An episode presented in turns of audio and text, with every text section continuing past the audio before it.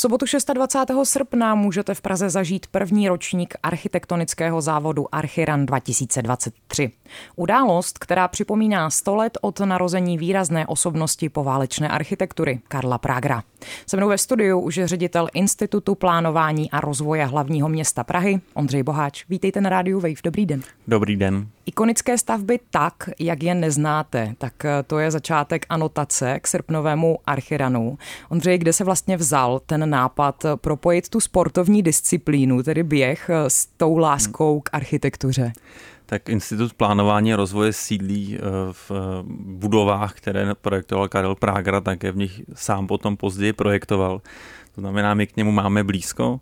A teď, jak má 100 let výročí narození, tak jsme přemýšleli, jak ho uctít. A zároveň už jsme dělali pár procházek po Praze, po jeho budovách, jeho realizacích, některých dokončených, některých nedokončených. Mimochodem sídlíme v té nedokončené, mm-hmm. to, mhm. to jako nestihl dodělat. A vlastně potom už se překlopení k tomu sportu, běhání po Praze, to dneska je velmi populární, tak jsme si řekli, že se pokusíme udělat takovýhle koncept, že prostě lidi pozveme, on to je závod a není závod, není to, kdo bude první v cíli, ale je to takové, že se proběhnete po městě a podíváte se na zajímavá místa, chceme ty budovy ukázat tak, jak je nemá normální člověk, který jde kolem eh, šanci vidět, to znamená vždycky ty závodníky pustit dovnitř a případně jim tam ještě udělat nějakou krátkou komentovanou eh, ukázku nebo prohlídku. To znamená, je to jako zkouška konceptu, jak propojit zdravý pohyb po městě a pozoruhodnou architekturu. Chápu tedy správně, že zapojit se vlastně může úplně kdokoliv, nemusím být běžkyně, běžec. Vůbec nemusíte, můžete si na to lehce potrénovat, ale ta trasa má jenom 7 kilometrů, což je něco, co i když to jenom ujdete, tak my jsme s tím taky úplně v pohodě. Eh, není to pražský maraton.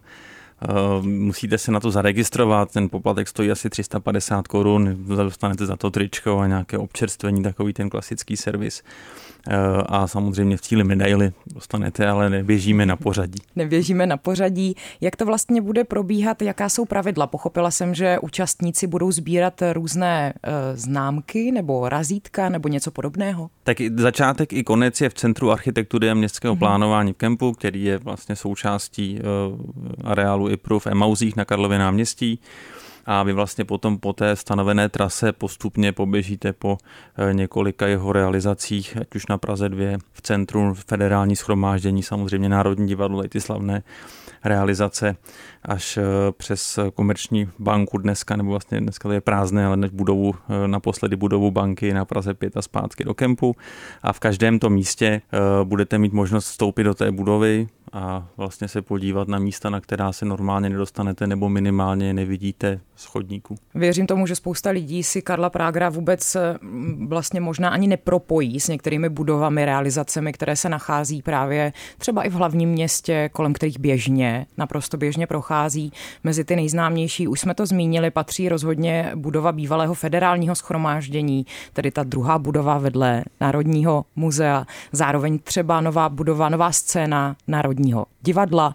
Pojďme zmínit některé ty nejdůležitější realizace právě z pera Karla Prágra, na které byste rád upozornil, které jsou zásadní? Tak určitě to je ten ústav makromolekulární chemie, který je v Praze na Petřinách. Je to taková budova, která hodně určila to, jakým způsobem vypadá jak federální schromáždění, tak třeba areál Emaus protože tam on poprvé použil takové ty svoje závěsné fasády, eh, skleněné fasády, které si nechal patentovat, vlastně jsou na federálu, jsou i u nás. Eh, nepochybně asi to nejvýznamnější je federální schromáždění, kdy vlastně nad, nad budovu burzy postavil vlastně strukturu, která se skoro vznáší nad tím městem. On hodně experimentoval, vlastně hledal trošku někdy v, v proti eh, nárokům doby nebo bojovali s dobou, tak hledal prostě nová originální řešení, experimentoval a vlastně jedním z jeho konceptů bylo, že se snažil vytvářet nějakou město nad městem, říkal tomu superstruktury a právě ten federál, to je toho jasnou ukázkou. Ostatně i ty budovy Emaus, kde my sídlíme, ty eh, budovy Združení projektových ateliérů, jak se to jmenovalo, tak jsou vlastně kostky, které trochu plavou ve vzduchu, řekněme se vznáší ve vzduchu, vlastně sedíte pod nimi a máte pocit, že se vám nad, nad hlavou vznáší budovy. Já jsem právě osobně nedávno viděla takovou reportáž nebo možná historický nějaký mini dokument eh, právě o stavbě, respektive té dostavbě budovy bývalého eh, federálního schromáždění. Pochopila jsem, že Karel Prager eh, využíval vlastně kolikrát asi co se týče i té technické roviny nějaké postupy, mm, které byly velmi originální nebo netradiční, protože z toho dokumentu jsem pochopila, že ty technologie, které se používaly, nebyly vlastně vůbec běžné pro takovéto období stavby.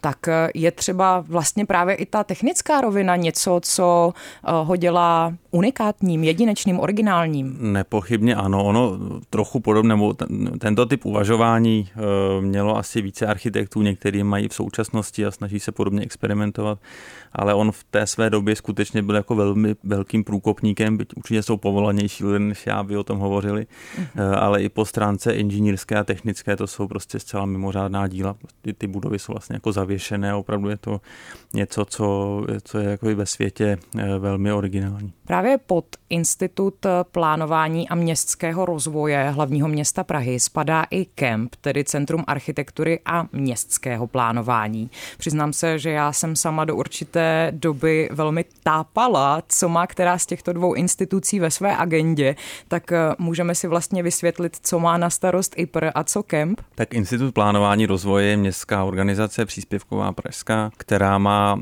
na starosti rozvoj, má to v názvu a to vlastně na všech možných letových hladinách od nějakého globálního pohledu jako strategie a plánování aglomerace přes územní plán a plánování čtvrtí až po úplný detail, vlastně chodníky, obrubníky, lampy, to znamená ten záběr je velmi široký.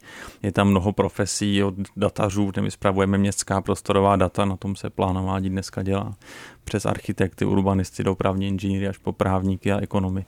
Takže to je velmi pestrá instituce a v rámci toho jedním z našich úkolů, kde my se snažíme zapojovat lidi, Pražany, do plánování města, aby víc vlastně se zorientovávali a věděli, co se ve městě, ve kterém žijí, chystá a plánuje, tak je eh, jeden z našich projektů je Centrum architektury a městského plánování, což je prostě prostor, eh, kam můžete přijít a dozvíte se o tom, co Prahu v budoucnu čeká. Emouský areál, to je to místo, které navrhl Karel Prager a kde sídlí jak IPR, tak Kamp.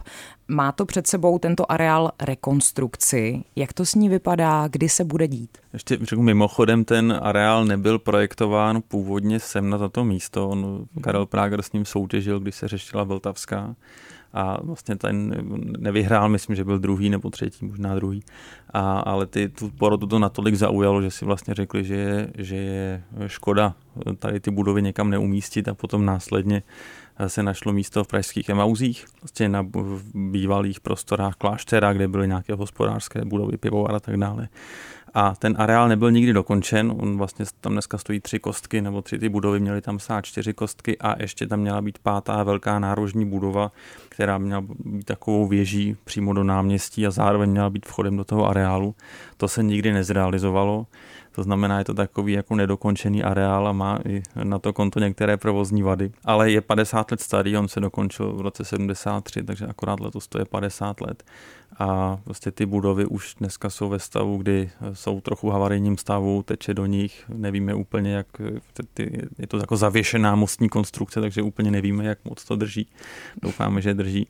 Eh, takže chystáme nějakou rekonstrukci. Kemp se otevřel před pěti lety, eh, ale v místě, kde Karel Prager plánoval Baucentrum, to znamená, ta, ten náplň je vlastně velmi podobná a i celá hodnota toho areálu po mém soudu spočívá v tom, že eh, na rozdíl, když se třeba řešil Transgas a podobné budovy, ať už brutalistní nebo moderní architektura ze 70. let, emauzy nejsou brutalismus, tak řada těch budov ztratila svůj obsah a náplň, protože prostě Transgas už vlastně ten, to se natolik proměnil, nebo CETIN, prostě natolik se proměnila třeba ta technologie, to, co tam původně bylo, že už to ztratilo tu náplň.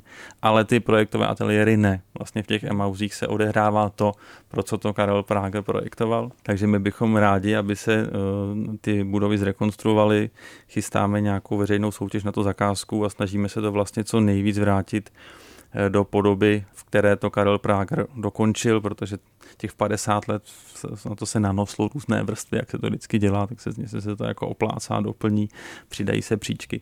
My se to snažíme vlastně zpátky dát do té podoby, v které on to dokončil a případně některé věci provozní, zejména napojení v rámci toho města, které třeba ne, nestihl dodělat, tak se snažíme ještě trošku dotáhnout abychom tomu původní slávu vrátili. Dotkli jsme se brutalismu, to je pro mnohé milovaný a pro mnohé nenáviděný, možná řekněme, eh, sloh.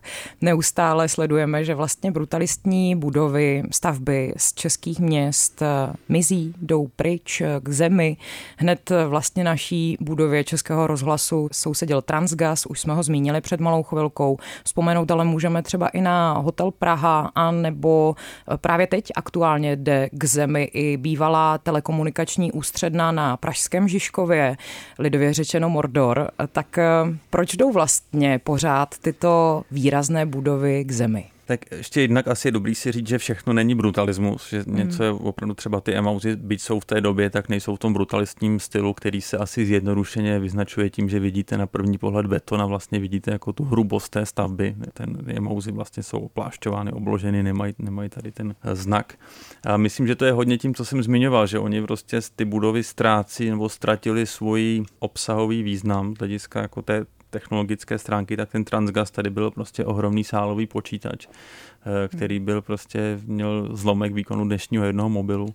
A tohle to jako vlastně se z toho vyprázdnilo a my velmi špatně bohužel umíme konvertovat tady ty budovy vlastně na nějaký nový obsah, protože ono to znamená do nich nějakým způsobem zasáhnout tak, abyste jim mohli dát novou funkci, nový provoz, nebo třeba do ní dát nové technologie a už je to potom náročnější. Někde to jde s nás, někde to jde hůř, někde se ten nový obsah prostě hledá obtížně.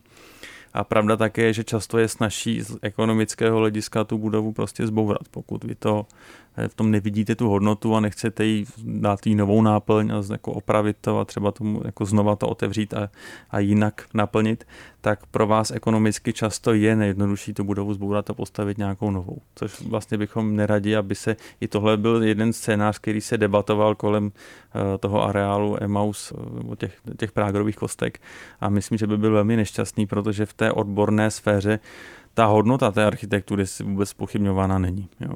Mimochodem teď v rámci toho archiranu se tam vrací výstava na dva dny Vladimíra 518, který je velkým ctitelem této, toho, období, vydal o tom krásnou knihu a na to konto měl výstavu, takže to bude během archiranu bude v kempu výstava eh, věnující se tady tomu období.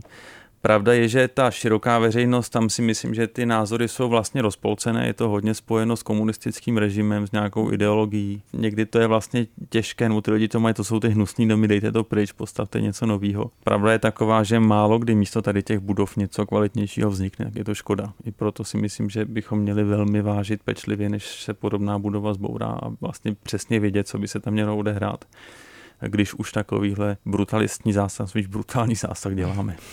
Zmínili jsme okrajově, jaký program nás čeká v kempu. Co máte ve výhledu dál po Archiranu? Tak jednak tam ještě přes celé výstav, přes celé leto je nějaký program Město a voda, protože my navazujeme výstavou na podzim eh, o řece Vltavě a vlastně o všech projektech, které se k té Vltavě vztahují. Ta Vltava je jednoznačným takým těžištěm města a je na ní vlastně jak korálky navlečeno plno uh, jednak významných budov a jednak významných projektů, takže my to vlastně přes tu Vltavu chceme propojit a jsou to budovy od, od eh, jako rezidenčního developmentu přes uh, veřejná prostranství až třeba po investice nebo projekty, které se týkají přímo té řeky, nějaká rekreace, nové parky a podobně. Vlastně všechno, co k té Vltavě přímo přiléhá. Do studia Rádia Wave dnes dorazil ředitel Institutu plánování a rozvoje hlavního města Prahy Ondřej Boháč. Díky moc za váš čas, vaše slova. Mějte se krásně. Já děkuji moc za pozvání, taky se mějte.